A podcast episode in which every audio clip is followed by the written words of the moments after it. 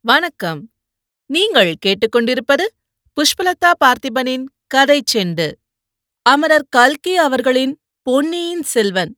பகுதி இரண்டு. சுழற்காற்று. அத்தியாயம் முப்பது. துவந்த யுத்தம்.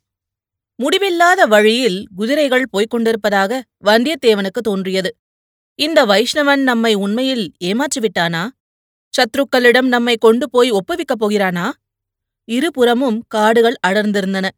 அவற்றுக்குள் பார்த்தால் கண்ணங்கரிய பயங்கரமான இருள். அந்த இருண்ட காட்டில் என்னென்ன அபாயங்கள் என்னென்ன விதத்தில் இருக்கின்றனவோ தெரியாது. சிறுத்தைகள் கரடிகள் யானைகள் விஷ ஜந்துக்கள் இவற்றுடன் பகைவர்களும் மறைந்திருக்கக்கூடும். யார் கண்டது? தெற்கு திசையில் சோழ சைன்யம் கடைசியாக பிடித்திருக்கும் இடம் தம்பளைதான் என்று சொன்னார்களே. இவன் நம்மை எங்கே அழைத்துப் போகிறான்? நல்ல வேளையாக நிலா வெளிச்சம் கொஞ்சம் இருந்தது. சந்திர கிரணங்கள் வானுர ஓங்கிய மரங்களின் உச்சியில் தவழ்ந்து விளையாடின. அதனால் ஏற்பட்ட சலன ஒளி சில சமயம் பாதையிலும் விழுந்து கொண்டிருந்தது. எதிரே மூன்று குதிரைகள் போவது சில சமயம் கண்ணுக்கு நிழல் உருவங்களாக தெரிந்தது. ஆனால் குதிரைகளின் குழம்பச் சத்தம் மட்டும் இடைவிடாமல் கேட்டுக்கொண்டிருந்தது திடீரென்று வேறு சில சப்தங்கள் கேட்டன.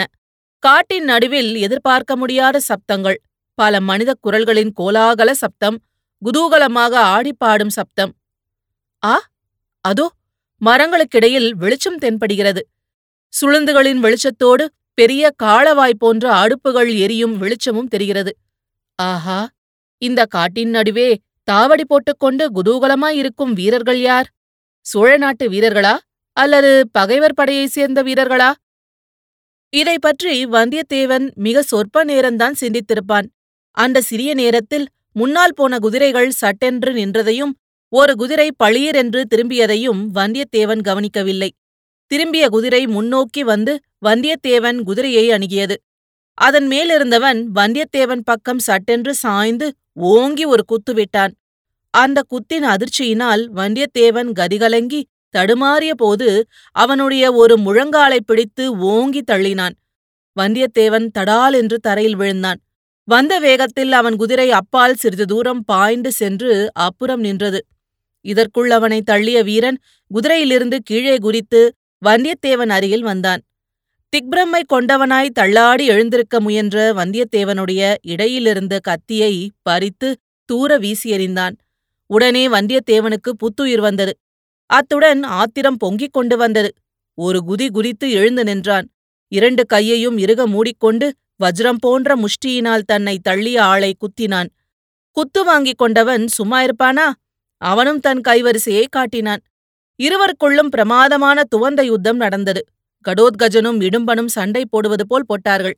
வேடன் வேடம் தரித்த சிவபெருமானும் அர்ஜுனனும் கட்டிப் புரண்டதைப் போல் புரண்டார்கள்.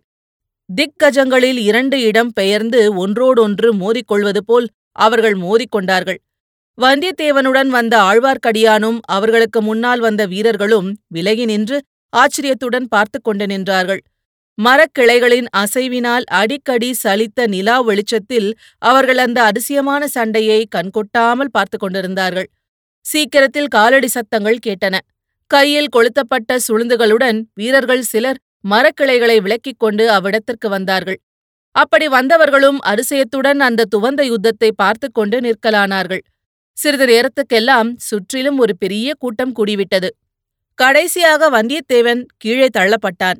அவனை தள்ளிய வீரன் அவன் மார்பின் மேல் ஏறி உட்கார்ந்து கொண்டு இடையில் சுற்றியிருந்த துணி சுருளை அவிழ்த்தான்.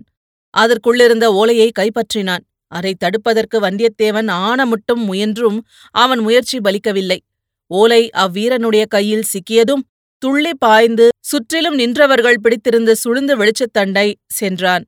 அவன் ஒரு சமிஞ்ஞை செய்யவும் மற்றும் இரு வீரர்கள் ஓடி வந்து வந்தியத்தேவன் தரையிலிருந்து எழுந்திருக்க முடியாமல் பிடித்துக் கொண்டார்கள்.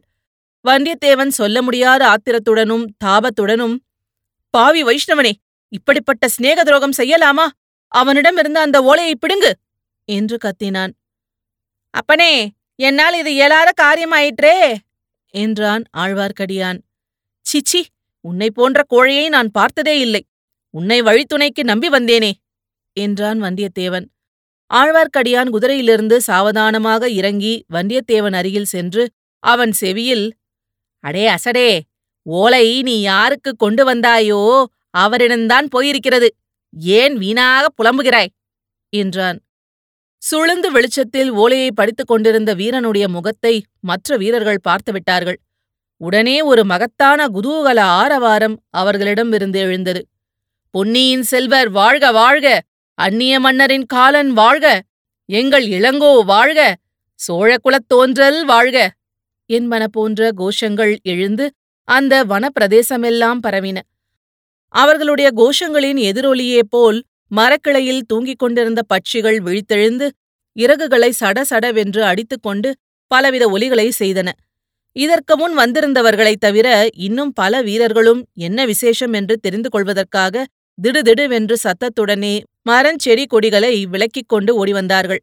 கூட்டம் பெருகுவதை கண்ட வீரன் சுற்றிலும் ஒருமுறை திரும்பி பார்த்து நீங்கள் அனைவரும் பாசறைக்கு செல்லுங்கள். விருந்துக்கு வேண்டிய ஏற்பாடு செய்யுங்கள். சற்று நேரத்துக்குள் நான் வந்து விடுகிறேன். என்று சொல்லவே அவர்கள் எல்லாரும் ஒரு மனிதனைப் போல் விரைந்து அவ்விடம் விட்டு போய்விட்டார்கள். நன்றாக குத்தும் அடியும் பட்ட வந்தியத்தேவன் தரையில் உட்கார்ந்தபடி இதையெல்லாம் பார்த்து கொண்டிருந்தான். உடம்பில் அடிபட்ட வலியெல்லாம் மறந்துவிடும்படியான அதிசய கடலில் அவன் மூழ்கியிருந்தான். ஆஹா! இவர்தானா இளவரசர் அருள்மொழிவர்மர்? இவர் கையிலேதான் எவ்வளவு வலிவு என்ன விரைவு? குட்டுப்பட்டாலும் மோதிரக் கையால் குட்டுப்பட வேண்டும் என்பார்களே குத்துப்பட்டால் இவர் கையினால் அல்லவா குத்துப்பட வேண்டும்? இவரிடம் அர்ஜுனனுடைய அழகும் கம்பீரமும் இருக்கின்றன. பீமசேனனுடைய தேகபலம் இருக்கிறது. நாடு நகரமெல்லாம் இவரை போற்றிப் புகழ்வதில் ஆச்சரியம் ஒன்றுமில்லைதானே என்று எண்ணமிட்டுக் கொண்டிருந்தான். இந்த கதைக்கு பெயரளித்த அரசிலங்குமாரரை தமிழகத்தின் சரித்திரத்திலேயே இணை யாரும் சொல்ல முடியாத வீராதி வீரரை சோழ மன்னர் குலத்தை அழியா புகழ்பெற்ற அமரர் குலமாக்கினவரை பின்னால் ராஜராஜர் என்று பெயர் பெறப்போகும் அருள்மொழிவர்மரை இவ்விதம் சமயமில்லாத சமயத்தில் அசந்தர்ப்பமான நிலைமையில் ராஜகுல சின்னம் எதுவும் இல்லாமல் நேயர்களுக்கு அறிமுகம் செய்து வைக்கும்படி நேர்ந்துவிட்டது. இது நேயர்களுக்கு சிறிது மனக்குறை அளிக்கக்கூடியது இயற்கைதான். ஆயினும் என்ன செய்யலாம்? நம் கதாநாயகனாகிய வந்தியத்தேவனே இப்போதுதான் அவரை முதன் முதலில் சந்தித்திருக்கிறான் என்றால் நாம் எப்படி அவரை முன்னதாக பார்த்திருக்க முடியும்? அருள்மொழிதேவர் வந்தியத்தேவனை நோக்கி சமீபத்தில் வந்தார். மீண்டும் அவருடைய கை முஷ்டியின் பலத்தை சோதிக்க வருகிறாரோ என்று வந்தியத்தேவன் ஒரு கணம் திடுக்கிட்டு போனான். ஆனால் அவருடைய புன்னகை ததும்பிய மலர்ந்த முகத்தை பார்த்து அந்த சந்தேகத்தை மாற்றிக்கொண்டான் அன்பரே வருக வருக. அழகிய இலங்கை தீவுக்கு வருக. சோழ நாட்டு வீராதி வீரர்களுடனே சேர்வதற்கு இத்தனை தூரம் கடல் கடந்து வந்தீரல்லவா? அப்படி வந்த உமக்கு நான் அளித்த வீர வரவேற்பு திருப்தி அளித்திருக்கிறதா? அல்லது அது போதாது? படாடோபமான வரவேற்பு அளிக்க வேண்டும் என்று கருதுகிறீரா? என்று இளவரசர் கூறி புன்னகை பூத்தார். வந்தியத்தேவன் குதித்து எழுந்து வணக்கத்துடன் நின்று இளவரசரே தங்கள் தமக்கையார் அளித்த ஓலை தங்களிடம் சேர்ந்துவிட்டது. என் கடமையும் தீர்ந்துவிட்டது. இனி இந்த உயிரை காப்பாற்றிக் கொள்ள வேண்டிய அவசியம் எனக்கில்லை.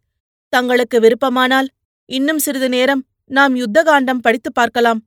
என்றான். ஆஹா உமக்கென்ன சொல்வதற்கு? உம் உயிரைப் பற்றி இனி உமக்கு கவலை இல்லை. அந்த கவலை இனி என்னுடையது. இல்லாவிடில் நாளைக்கு இளைய பிராட்டிக்கு என்ன மறுமொழி சொல்வேன்? நண்பரே இப்போது நான் படித்த ஓலை என் தமக்கையாரின் திருக்கரத்தினாலேயே எழுதப்பட்டதாக தெரிகிறது. அவர் உம்மிடம் அதை நேரில் கொடுத்தாரா? என்று கேட்டார். ஆம் இளவரசரே இளைய பிராட்டியின் திருக்கரங்களிலிருந்து நேரில் இந்த ஓலையை பெறும் பாக்கியம் எனக்கு கிடைத்தது. பின்னர் எங்கும் நிற்காமல் இரவு பகல் பாராமல் பிரயாணம் செய்து வந்தேன் என்றான். அது நன்றாக தெரிகிறது. இல்லாவிடில் இவ்வளவு விரைவில் இங்கு வந்திருக்க முடியுமா? இப்படிப்பட்ட அரிய உதவி செய்தவருக்கு நான் என்ன கைமாறு செய்யப் போகிறேன்? என்று சொல்லிவிட்டு இளவரசர் வந்தியத்தேவனை மார்புற அணைத்துக் கொண்டார். அப்போது வந்தியத்தேவன் சொர்க்கலோகத்தில் தான் இருப்பதாகவே எண்ணினான். அவன் உடம்பிலிருந்த வலியெல்லாம் மாயமாய் வந்துவிட்டது. இத்துடன் இந்த அத்தியாயம் முடிவடைகிறது. மீண்டும் அடுத்த அத்தியாயத்தில் சந்திப்போம். இது போன்ற பல சுவாரஸ்யமான கதைகளை கேட்க கதை செண்டு சேனல லைக் பண்ணுங்க கமெண்ட் பண்ணுங்க ஷேர் பண்ணுங்க. மறக்காம சப்ஸ்கிரைப் பண்ணாதவங்க சப்ஸ்கிரைப் பண்ணிடுங்க. நன்றி.